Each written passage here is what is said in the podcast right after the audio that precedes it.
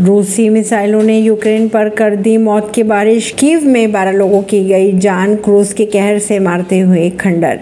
रूसी मिसाइल एक बार फिर यूक्रेन पर कहर बनकर टूट पड़ी। यूक्रेन की राजधानी क्यू की अगर बात करें तो रूस ने मिसाइल और ड्रोन बमों की बरसात कर दी। खबरों के अनुसार रूस ने शुक्रवार को तड़के यूक्रेन की राजधानी कीव तथा उसके अन्य हिस्सों में 20 से अधिक क्रूज मिसाइलें दो ड्रोन दागे जिसमें कम से कम 12 लोगों की मौत की खबरें आ रही है सामने। उसके इस घातक हमले के बाद क्यू में चारों ओर चीख पुकारे, सुनाई देने लगी। क्योंकि प्रशासन की बात करें और खबरों की बात करें, लगभग दो महीनों में पहली बार राजधानी के चारों ओर हवाई हमलों को लेकर आगाह करने वाली सायरन बजने लगे और यूक्रेन की वायुसेना ने क्यू के ऊपर लगभग 11 क्रूज मिसाइलें, दो ड्रोन को रोका। ओमान शहर में नौ मंजिला आवासीय इमारतों पर भी किया गया हमला, जो क्यू से लगभग 215 किलोमीटर दूर दक्षिण में स्थित बताई जाती है। ऐसी ही खबरों को जानने के लिए जुड़े रहिए जनता सरिश्ता पॉडकास्ट से। परवीन दिल्ली से।